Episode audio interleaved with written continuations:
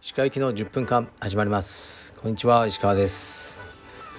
えー、まあ、今日は僕はオフィスでもう仕事してますがいつも通り、えー、息子と朝トレーニングをしてちょっと内装の業者さんと会ったりしてで今仕事してます。えー、昨日は実はあのバレンタインデー実はっていうかねみんなが知ってるバレンタインデーでしたがうちの娘の誕生日でもありですね。あの特にあの大きなパーティーとかは、ね、うちしないんですけどケーキを妻が買ってきてそれをみんなで食べた。それだけですかね。でそうですね。まあ娘13歳ですね。本当に皆さんのおかげで大きくなってうん。でまあインスタとかにも書いたけど本当に僕の娘とは思えないあの性格が良いというか優しい娘でうんなんかね人の文句とか絶対言わないんですよね。優しすぎるっていう感じですかね。まあそういうのがあってねちょっと学校とか馴染めなくてあの今自宅で学習とかしてますけどまあ楽しく生きてくれたらいいなと思いますね。で昨日はあの映画を見たんですよね。で実はずっとそのスパイダーマンの最新作を見たくてね、好きなあのトビー・マグワイアが出てるというだけでで今までのずっと見返してたんですけどもうねやめます。やっぱつまんねえっす。うん。もうなんか見るのが苦行になってきて特に「アメージング・スパイダーマン」の2作がほんとつまんなかったですね。でまあしょうがなく見てホームカミングまで行ったんですけどまたねあの結構変わってて作風がなんかどうやらもうアベンジャーズというものを見ないとあのいけない感じなんですよね。始まりからもうあのアベンジャーズのえー、ね何ていうんですかうちわネタみたいのから始まるんですよね。でアベンジャーズってもうめっちゃあるじゃないですか20作とかあれをもう見るのはちょっと無理だしそんな好きじゃないんで断念します。さようならスパイダーマン。という感じですね。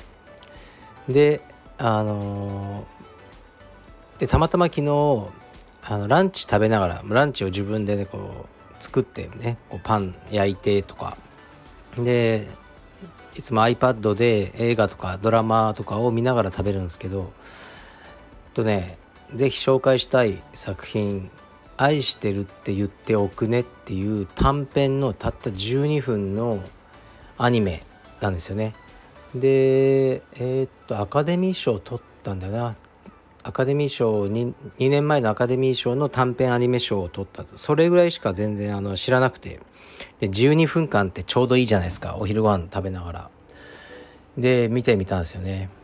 でもう本当めちゃくちゃ泣いちゃいましたね。なんか今もあんまり思い出さないようにして喋んないと涙声になっちゃうんですけどすごく僕の心には響いた作品でしたね。響いたって言ってもあまりこうね内容をもうね言わずに見ていただきたいんですけど僕にはうんすごくあの良いまあ良いというかね、まあ、悲しい話ではあるんですが素晴らしい作品だなと思ったしこう映画とか表現の可能性ってすごいなと思ったんですよね。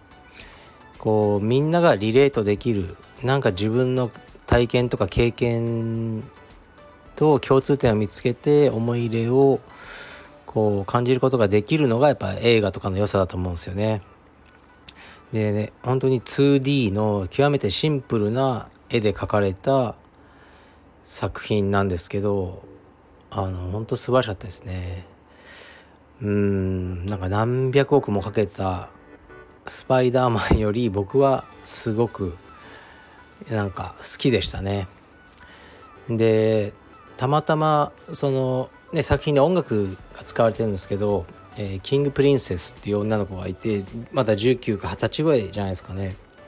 でちょっとねキングプリンセスを好きってあの46歳のおじさんが言うのはあのかなり恥ずかしい感じの思っちゃうアーティストなんですけどすごく僕は好きなあの歌手がいるんですよねアメリカの。でまあキングプリンセスって名前で大体分かる人は分かると思うんですけど、まあ、いわゆるクイアですよね。あのまあ、性的マイノリティの子ででそういうのを歌詞にしてるんですよね。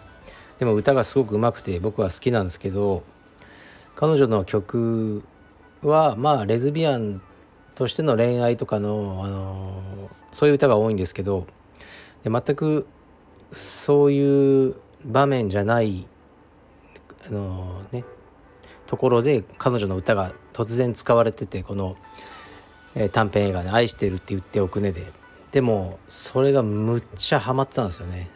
うん、歌詞とかもそういう風にも解釈できるというか。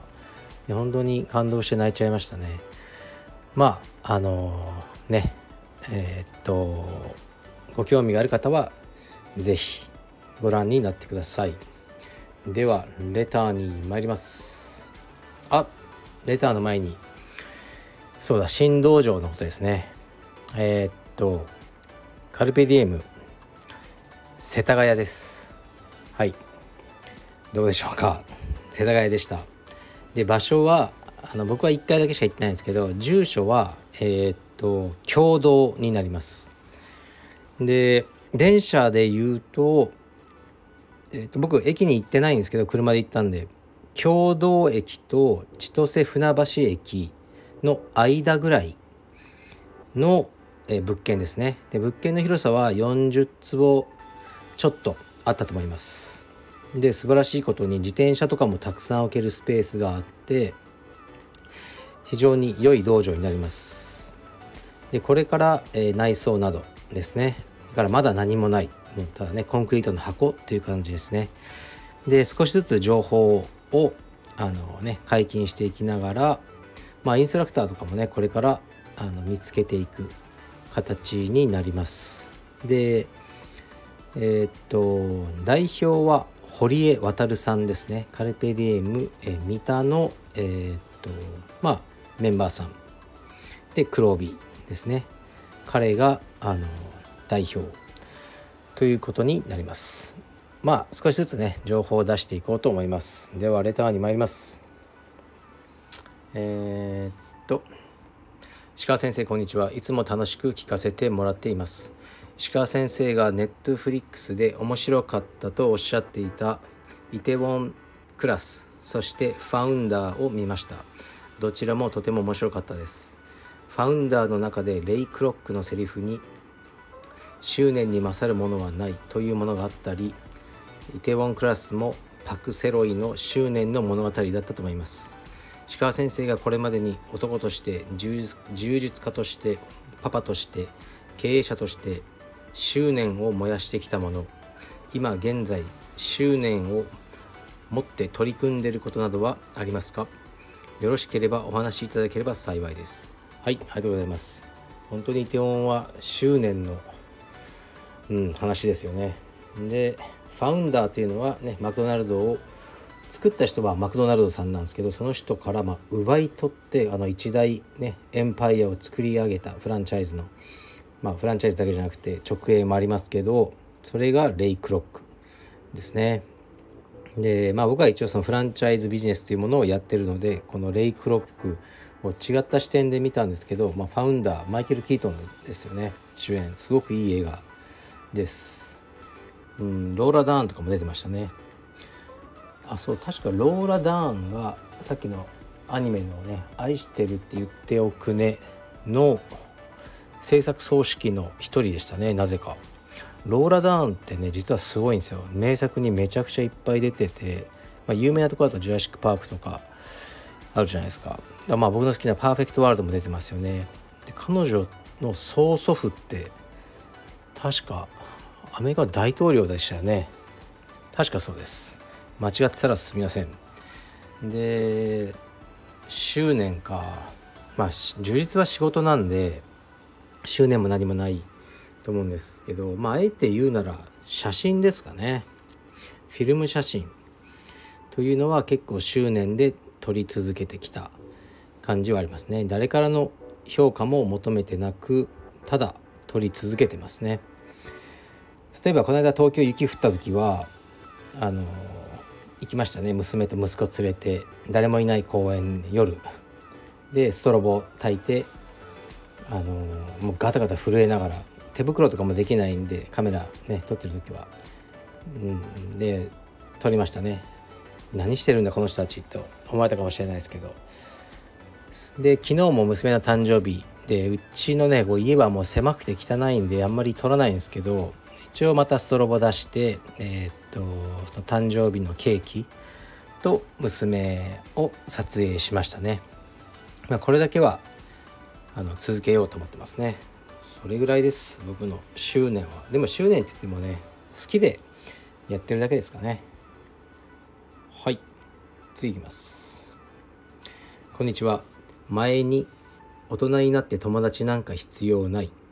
みたいな話をされていたと思いますがしみじみ同意見です。友達のふりをして都合よく利用しようとするフレネミーなんかもいたりしますしね。大人になっての友情なんて利害関係が絡みすぎたりしてそんなに信じられるものではないでしょう。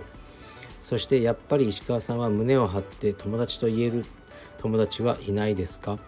はいありがとうございます。フレネフレネミーっていう言葉知らなかったんでググったんですけどフレンドとエネミーと、ね、をかけたあのまさにこう友達のふりをして利用しようとする人らしいです。知りませんでした。えー、っと僕友達友達って友達のねその定義から難しいですよね。その敬語とかを使わずに話す人後輩じゃないのにそういないですよね。うん。だからまあご飯を食べに行ったりする人もいますけど、まあ、やっぱ敬語で話す人が多いですね「何々さん最近どうですか?」みたいな。けうん。なんかタメ口で、まあ、別にタメ口じゃなかったら友達じゃないのかとかまあいろいろわからないですけど友達と言える人は僕はあいないのかなと思いますね。残念ながら。まあ大学のね空手部の同僚で1人1年に1回ぐらいねあの飯を食べて話す同僚はいるんですけど友達って感じじゃないですかね。はい。そうです。残念です。いません。誰か友達になってください。よろしくお願いします。でえー、っとそんな感じかな。友達なんかねこううーんまあ面倒くさいですよね。こうよく大人になっても聞きますからね。こう何々の集まりがあったけど誰誰を呼んでないとか誰々呼んだら誰々さんと誰々さんがとかそういうの聞いてるともう、ま、ね一切いない方がいいなって思っちゃいますね。はい。じゃあとりあえずカルペディエム世田谷よろしくお願いします。多分オープンは7月とかその辺になるんですかね。はい失礼します。